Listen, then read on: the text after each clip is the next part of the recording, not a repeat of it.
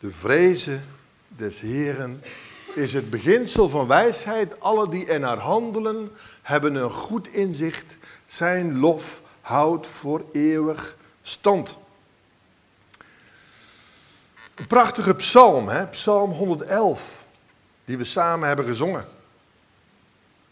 Een prachtig loflied op de werken van God. Ik herinner mij toen ik jaren geleden met mijn vrouw voor het eerst op vakantie was in Zwitserland. Dat we op een gegeven moment de kabel kabelbaan naar boven hebben genomen. Heel hoog, boven 2,5, 3 kilometer. Dan zat je ook boven de boomgrens. En dan kwam je daar uit die, uit die cabine van die kabelbaan. En het leek alsof je in een hele andere wereld was. Stil. Geen rumoer, geen geluid van de wereld beneden. Stil. En alleen maar rotspartijen, geen bomen, geen struiken. Een enkel diertje. En wat toen zo'n indruk op mij maakte, is dat als mensen uit de cabine komen, zijn ze heel stil en eigenlijk onder de indruk van die schoonheid. En dan zie je opeens daar voor je een grote rots. En er zit een klein bordje op bevestigd. En op dat bordje staat, die werken des Herrn sind groß, zum Staunen für alle die daaraan ihre Freude haben. En dat is het tweede vers van deze psalm. De werken van de Heere zijn groot, zij worden onderzocht door alle die er vreugde in hebben. Prachtig, prachtig. Wat word je dan ook gericht, door die hele omgeving en door die, tekst, door die tekst, wat word je dan gericht op de schepper van hemel en van aarde.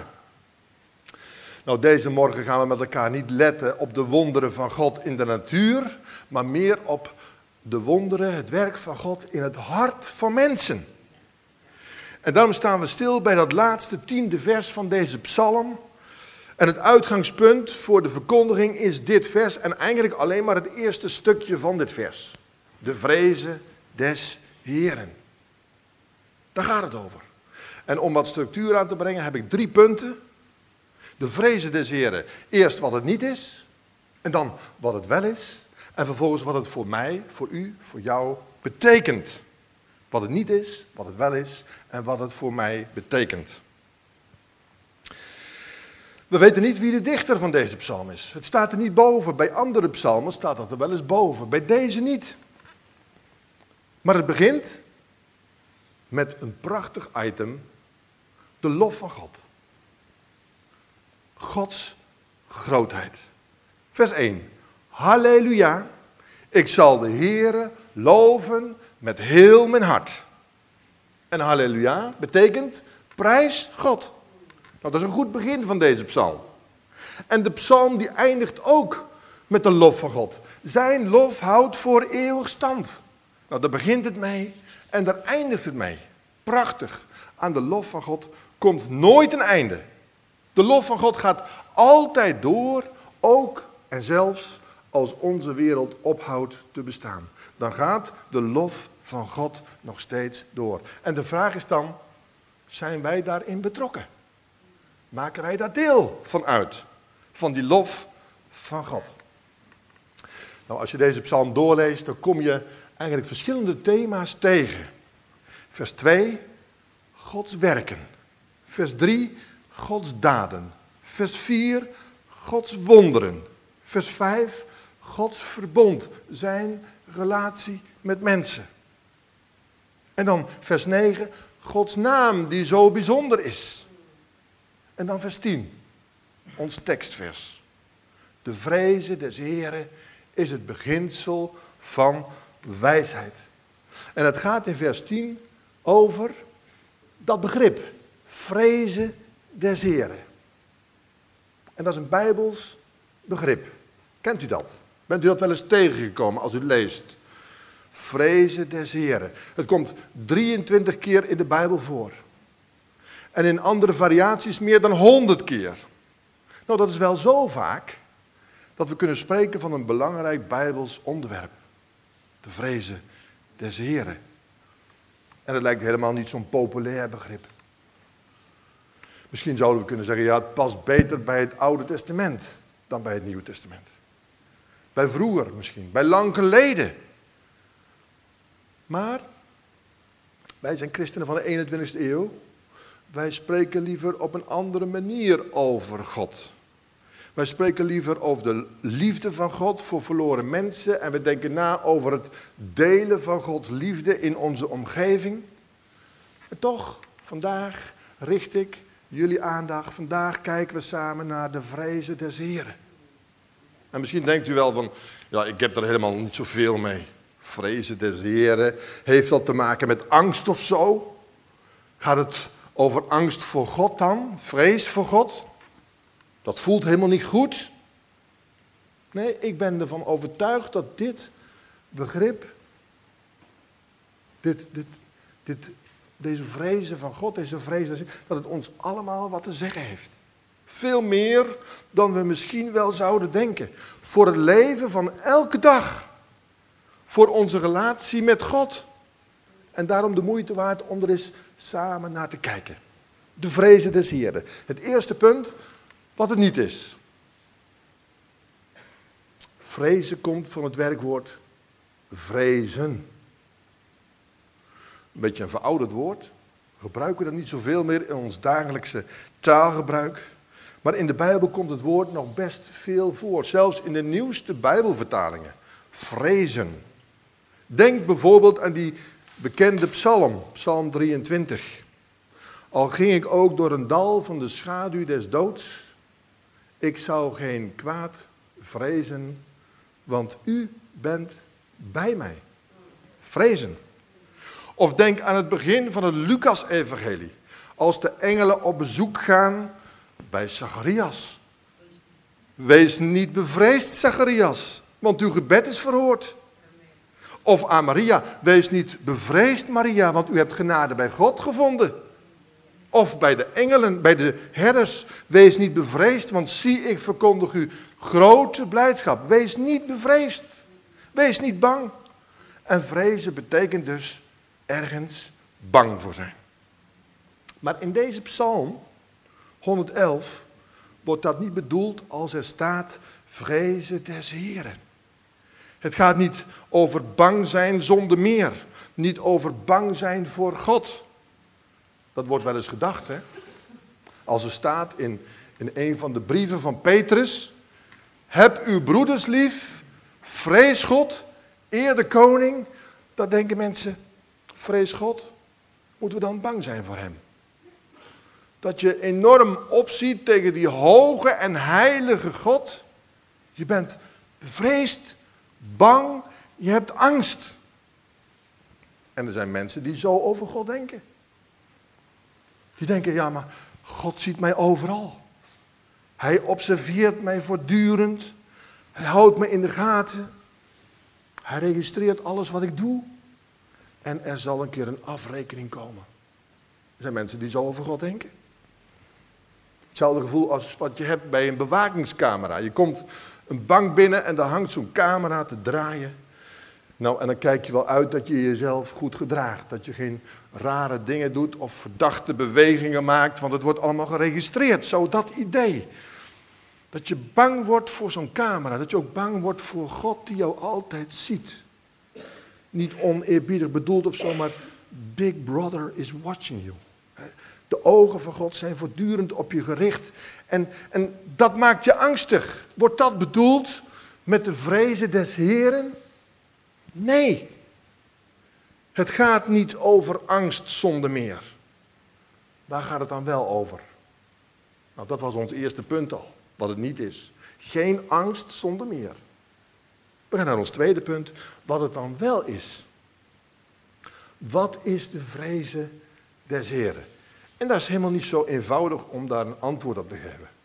Als iemand aan u vraagt, ja, jij bent een christen.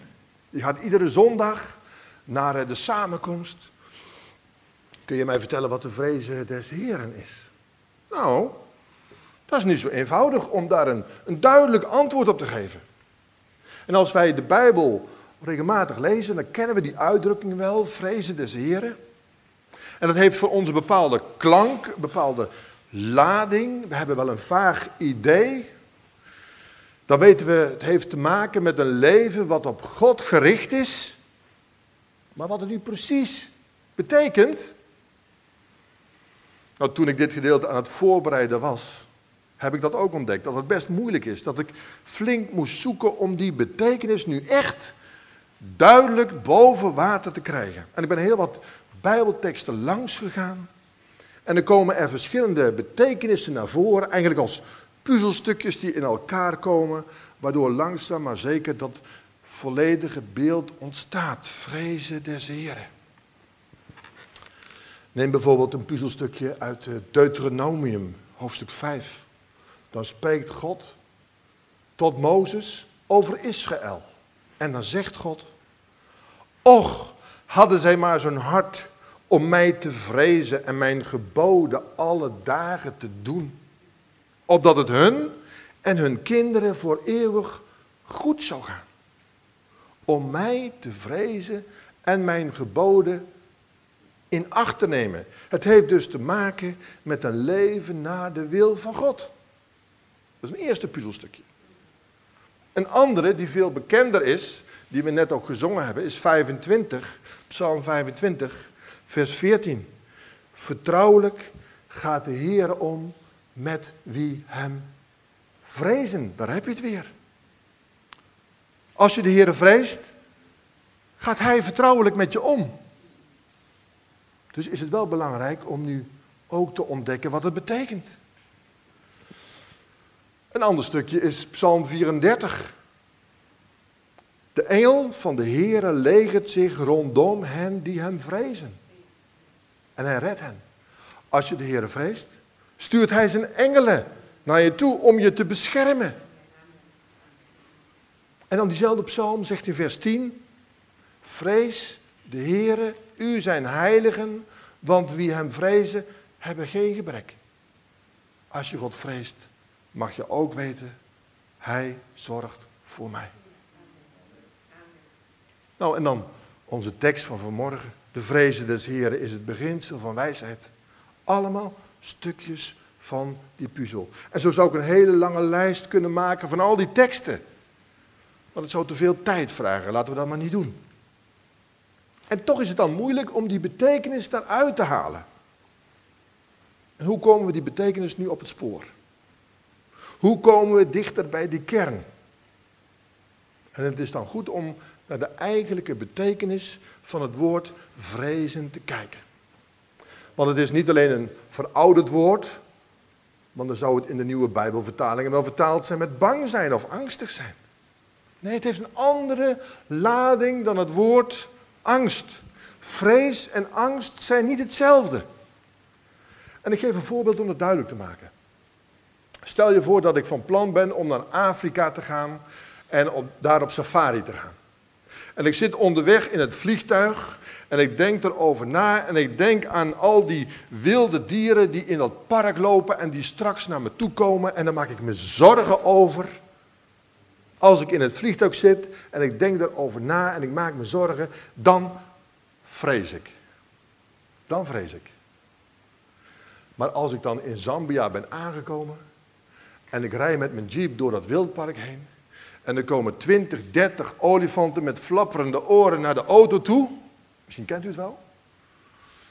Dan ben ik bang. Doodsbang. En dan heb ik angst. Dus vrees en angst. Vrees heeft betrekking op iets wat nog zal gebeuren of kan gebeuren. Spoedig of later. Maar het is er nog niet. Vrees. En angst dat is een gevaar, een dreiging, iets wat negatief is en wat naar je toe komt op dit moment. Nou, nu terug naar het begrip. Vrezen des Heren. Vrees voor God. Ja, wel vrees voor God. Maar geen angst voor God. Wel vrees voor. Geen angst voor God. Angst voor God heb ik niet. Ik ben niet bang voor Hem wel bevreesd. Hoezo dan? Waar zie ik dan tegenop? En wat zou er kunnen zijn waardoor ik ja, bang ben dat God ja, in een situatie komt die me dan bevreesd, angstig maken zal? Wat zou dat kunnen zijn? Wat denkt u? Waarvoor ben ik bevreesd als ik aan God denk? Ik ben bevreesd als ik aan God denk, als ik kwaad word. Daar ben ik bevreesd voor. Dat God kwaad wordt op mij. Dat wil ik niet. Dat hij boos wordt op mij met een goede reden om boos te zijn. Daar heb ik vrees voor. En daar ben ik beducht voor. Dat wil ik het liefste maar voorkomen. Ik wil niet dat God boos op mij is. Want ik weet hoe hij is. Eerlijk, rechtvaardig, heilig. En daarom houd ik rekening met hem. En daarom ga ik serieus met hem om. En nu zitten we heel dicht bij die kern van die vrezen des Heren. Dat begrip van vanmorgen, waar we samen op letten. De vrezen des Heren wil eigenlijk zeggen, ik neem God serieus. Ik doe niet alsof hij niet bestaat en leef mijn eigen leventje. Ik doe niet alsof hij er niet is. Nee, ik reken met God bij alles wat ik doe. En ik herken hem. Ik erken hem als God.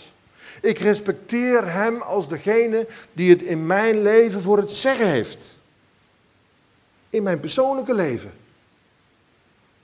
Ongeacht wat daar nu tegen inkomt. Dus bij alle keuzes die ik maak, betrek ik hem. Zijn keuze is mijn keuze. Zijn wil is mijn wil. Zijn verlangen is mijn verlangen. Het betekent heel eenvoudig gezegd, hij staat op nummer 1. Op alle terreinen van mijn leven. Ongeacht, hoor je het? Ongeacht wat er gebeurt. Hij staat op nummer 1. Hij bestuurt mijn leven. En al moet ik tegen de stroom inzwemmen. En al denkt iedereen er anders over. En al komt de hele wereld er tegen in. Ik doe zijn wil. En dat, vrienden, dat heeft consequenties in ons leven. Reken maar. Vandaag, morgen, dinsdag, woensdag, donderdag. Elke dag. Thuis, in je woonkamer. Op bezoek bij je familie. Op je werk. In de supermarkt. In de trein. En het brengt je soms in moeilijke situaties. Het brengt je soms in moeilijke situaties. Een voorbeeld. Ik hou van voorbeelden. Een voorbeeld. Een koning heeft een groot beeld laten maken. 30 meter hoog van goud. En op een dag roept hij alle mensen samen. Er is muziek. En als de muziek begint te spelen, moet iedereen knielen voor dat gouden beeld. Eenvoudig. Maar doe je het niet, dan word je opgepakt en in een vurige oven gegooid. Een brandende oven. De mu muziek begint te spelen en al die mensen zakken door hun knieën op de grond. Iedereen doet mee. Bevel is bevel. De koning, de overheid heeft het gezegd. Toch niet. Daar ginds, staan drie jonge mannen nog overeind. Iedereen zit plat op de grond, op de knieën. Maar die drie, je ziet ze duidelijk staan, die staan overeind. Ze hadden natuurlijk kunnen doen alsof ze de veter even moesten strikken. En ook bukken. Dat was het niet opgevallen. Had ze kunnen doen. Maar dat doen ze niet. Ze blijven staan. Iedereen ziet het. Ze maken een bewuste, principiële keuze. Waarom? Omdat zij God, de Heere, vrezen. En ze worden opgepakt en in het vuur gegooid. En dan zie je wat er gebeurt. God helpt hen. We hebben net gehoord, God stuurt zijn engel om degene die hem vrezen te beschermen. Hij doet het hier. Drie mannen in de oven en een vierde loopt erbij. En de koning is verbijsterd en hij roept ze naar buiten. En wat zegt hij dan? Gelooft zij de God van deze drie mannen, Sadrach, Mezach en Abednego, die zijn engel heeft gezonden en zijn dienaren heeft verlost, die op hem hebben vertrouwd. Het bevel van de koning hebben weerstaan en hun lichaam hebben overgegeven, omdat zij geen enkele God wilden vereren of aanbidden dan hun God. De vrezen des Heren. Al knielt iedereen. Deze drie mannen blijven staan voor hun God, wat het hen ook kost. Hier sta ik, ik kan niet anders. Op alle terreinen van mijn leven. Ongeacht wat er gebeurt. God bestuurt mijn leven. En dan moet ik tegen de stroom ingaan. En al denkt iedereen er anders over. Al komt de hele wereld er tegen in. Ik doe zijn wil. De vrezen des Heren.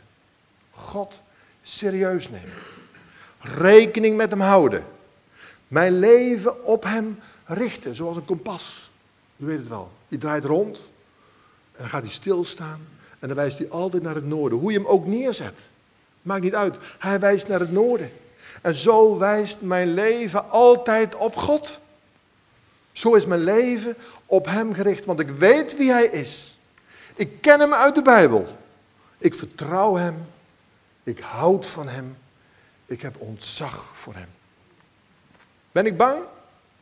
Nee, niet bang. Maar ik vrees Hem wel. Nog een voorbeeld. Een andere jongeman. Hij werkt als slaaf in het huis van zijn meester, iemand van de elite in Egypte, Jozef.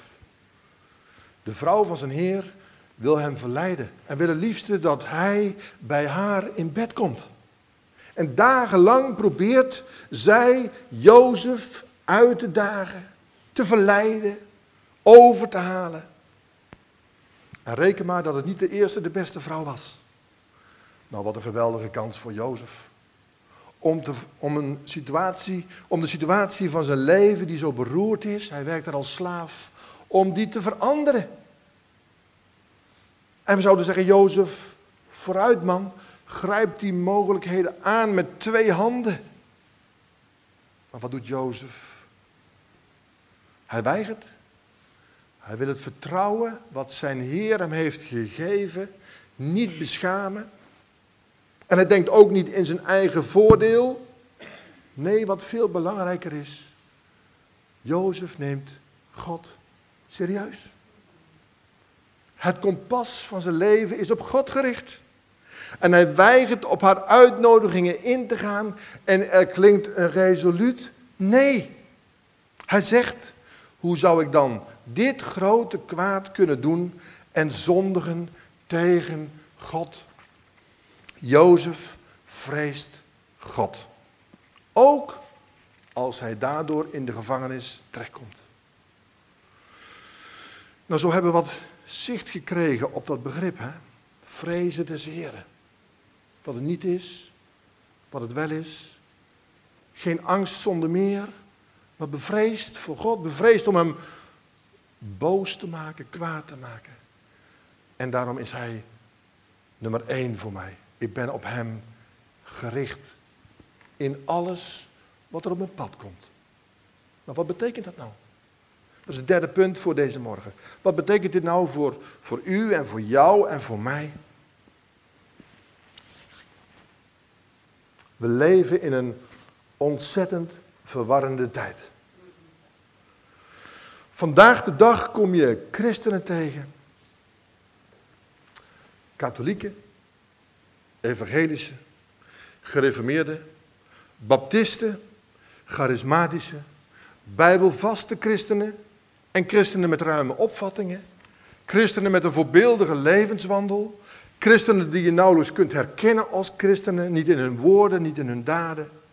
Er zijn allerlei ideeën over hoe we tegen dingen aan moeten kijken. Er is een scala aan theorieën, een bonte verzameling aan opvattingen een weerwar aan meningen. Wie weet het nog? Wat een complex gebeuren, wie weet het nog? Nou, het onderwerp van vanmorgen, die vrezen des Heren, die geeft een duidelijke richtlijn voor het leven van een ieder van ons. Waar je ook thuis hoort, waar je ook bij hoort, welke mening je ook aanhangt, welke opvattingen je ook hebt. Dit begrip heeft een boodschap voor ons allemaal. De vrezen des Heren is cruciaal. Ongeacht hoe je als christen bent, je zult ermee te maken krijgen. Op welke manier dan? Om het eenvoudig te zeggen, het gaat om deze vragen. In hoeverre bepaalt God jouw leven? In hoeverre heeft Hij de regie over jouw leven? En telkens als jij een keuze moet maken, zijn er maar twee opties. Of Hij of jijzelf staat op de eerste plaats. Of Hij of ik heeft het roer van mijn leven in handen. En bedenk wel, God is geen mens. Je kunt niet zomaar wat aanrommelen en aanmodderen in je leven. En ik zeg dat ook als een, een waarschuwing. We moeten daar niet te gemakkelijk over denken. En bij jouw keuzes kun je niet denken, ja, ik doe dit wel op mijn manier. En God kent mij wel en die kent mijn achtergrond wel en die weet hoe ik het bedoel. Nee, zo werkt het niet. Het is geen kwestie van geven en nemen. Hem wat geven en ook goed voor mezelf zorgen. Nee, God is heilig. En het luistert heel nauwkeurig. Nog een voorbeeld daarvan, Handelingen 5. Twee christenen uit de gemeente, Ananias en Zafira. Het is Pinkster geweest. Gods geest werkt krachtig. Veel mensen komen tot geloof. Er is onderlinge liefde. Mensen delen hun bezittingen met anderen. En dan opeens, Ananias en Safira, ze hebben een plan. Ze hebben net als anderen een stuk land verkocht. En dan willen ze de opbrengst daarvan graag aan de gemeente geven. Een cadeau voor de christelijke gemeente. Ze willen een goede daad stellen. Nou, prachtig. En nee, nee, ze zullen niet het hele bedrag geven. Een gedeelte van het bedrag houden ze voor zichzelf als een appeltje voor de dorst. Prima. Er is niets mis mee. Alleen, wat niet goed is, samen hebben Ananias en zijn vrouw Safira afgesproken. Nou, we doen net alsof.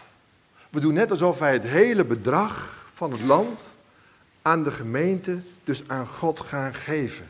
Die indruk willen ze wekken om sier te maken, om goed over te komen. Dat is de keuze van hun hart op dat moment. Ze kiezen op dat moment niet voor God, het zijn christenen. Ze kiezen niet voor God, maar voor zichzelf. En ik zei zojuist al, ja maar God is geen mens. Je kunt niet zomaar wat aanrommelen en aanmodderen in je leven. Ananias gaat op weg met het geld en die brengt dat aan de voeten van de apostelen. Hij zet het daar neer. En het moet hem een goed gevoel gegeven hebben. Is Petrus blij? Petrus kijkt Ananias doordringend aan. En hij zegt: Ananias, waarom heeft de Satan je hart vervuld? Zodat je gelogen hebt tegen de Heilige Geest en een deel achtergehouden hebt van de opbrengst van het stuk grond? Als het onverkocht was gebleven, bleef het dan niet van u? En toen het verkocht was, bleef de opbrengst niet tot uw, tot uw beschikking? Waarom toch hebt u deze daad in uw hart voorgenomen? U hebt niet tegen de mensen gelogen, maar tegen God. En toen Ananias die woorden hoorde, viel hij neer en gaf de geest. Ter plekke viel hij dood neer. Beseffen wij wel met wie wij te doen hebben? Kijk uit. Wees voorzichtig. Je kunt mensen om de tuin leiden, maar God niet. En die twee, hè, Ananias en Safira, waar gingen ze nu de fout in?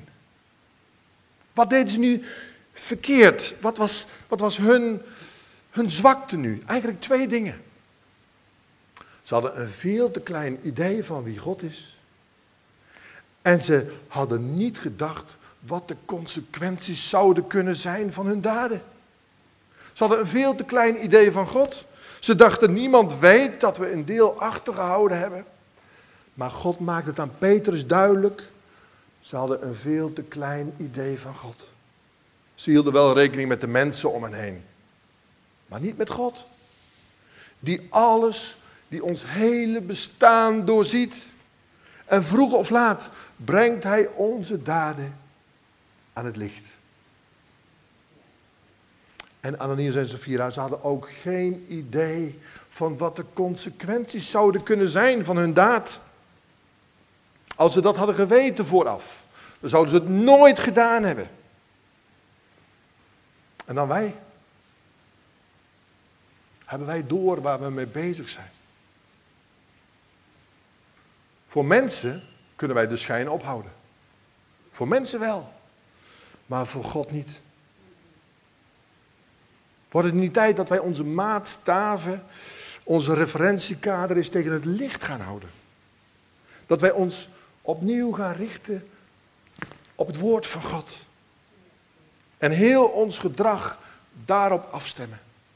Is ons zicht, ons idee, ons beeld van God niet vertroebeld? Weten we wel wie Hij is? Denken we niet te ruim van God? Of juist te klein, te menselijk, te gemakkelijk? Moeten wij God niet gaan zien zoals Hij is? God is geen mens. En dan de keuzes die wij maken, iedere dag weer, betrekken wij Hem daarbij. Laten we vooral beseffen hoe God naar ons kijkt en ons ziet als wij een keuze maken. Hij, hij staat naast je. Hij ziet jou. Hij ziet je hart, kent je gedachten. En denk toch niet dat je God erbuiten kunt laten. Dat kan niet. Laten we God de plaats geven die hem toekomt. Hij op nummer één. Laat hem het doel zijn van ons leven. Laten we hem eren, respecteren en kennen. De vrezen des Heren. Wat wil dat zeggen? Als wij werkelijk ontzag voor God hebben. Niet uit angst, maar vanuit het besef dat Hij de God is die ons in alles wil helpen, dan zullen we bij elke keus, elke vraag, elke situatie ons tot Hem richten. Here, wat wilt U dat ik doe? Of om het met de woorden van Filippenzen 2 te zeggen, laat daarom die gezindheid in u zijn, die ook in Christus Jezus was. Want als er iemand geleefd heeft vanuit de vrezen des Heren, dan was hij het wel. Wat was hij op zijn vader gericht? Hij gaf zich helemaal aan de wil van God over, zelfs als het zware kruislijden op hem afkomt. Dan zegt hij, vader, als het mogelijk is, alsjeblieft, haal deze drinkbeker weg. Maar niet mijn wil, maar uw wil geschieden. Hij op nummer één. En alleen door Jezus. En in de verbinding met Hem, onze zaligmaker, kunnen wij ons overgeven aan God. Vader, hier ben ik. Uw keuze is mijn keuze. Uw wil is mijn wil. En uw verlangen is mijn verlangen. We gaan afronden. De vrezen des Heren. Een begrip wat, wat moeilijk uit te leggen is, samen te vatten is. En ik heb eerder gezegd dat we in de Bijbel geen, geen pasklare definitie tegenkomen van de vrezen des Heren. En toch heb ik een tekst gevonden die daarvoor door kan gaan. En dat is tegelijk een oproep voor ons allen. Hebreeën 12, vers 28. Daar staat, en ik lees hem twee keer voor. Laten wij daarom, omdat wij een onwankelbaar koninkrijk ontvangen, aan de genade vasthouden. En daardoor God dienen op een hem welgevallige wijze met ontzag en eerbied. Is dat niet te vrezen des Heren? Nog een keer. Laten wij daarom, omdat wij een onwankelbaar koninkrijk ontvangen, aan de genade van God vasthouden en daardoor God dienen op een hem welgevallige wijze met ontzag en eerbied. En dan blader ik verder in mijn Bijbel naar achteren. Openbaring, het laatste boek. Er staat een lied in. Het lied van Mozes. Een hemelslied. Het wordt in de hemel gezongen. Openbaring 15. En dat lied gaat zo. Groot en wonderlijk zijn uw werken, Heere, Almachtige God. Rechtvaardig en waarachtig zijn uw wegen, Koning van de heiligen. En dan komt het. Wie zou u niet vrezen? Wie zou u niet vrezen, Heere, en uw naam niet verheerlijken? Immers, u alleen bent heilig.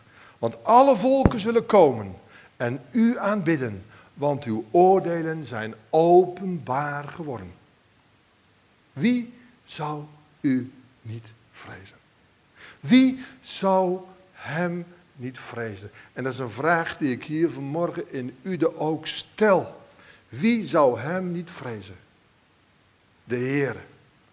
Hij is groot, almachtig, heilig, heerlijk, vol van genade. Altijd bereid om te helpen. Hij ziet je, hij kent je. In je sterke momenten, in je zwakke momenten. Hij weet van je af. En het is geweldig om hem te kennen en met hem te leven. Wie zou hem niet vrezen? Iedereen toch. Wil dat toch? Kies dan vandaag wie je wilt dienen. Amen.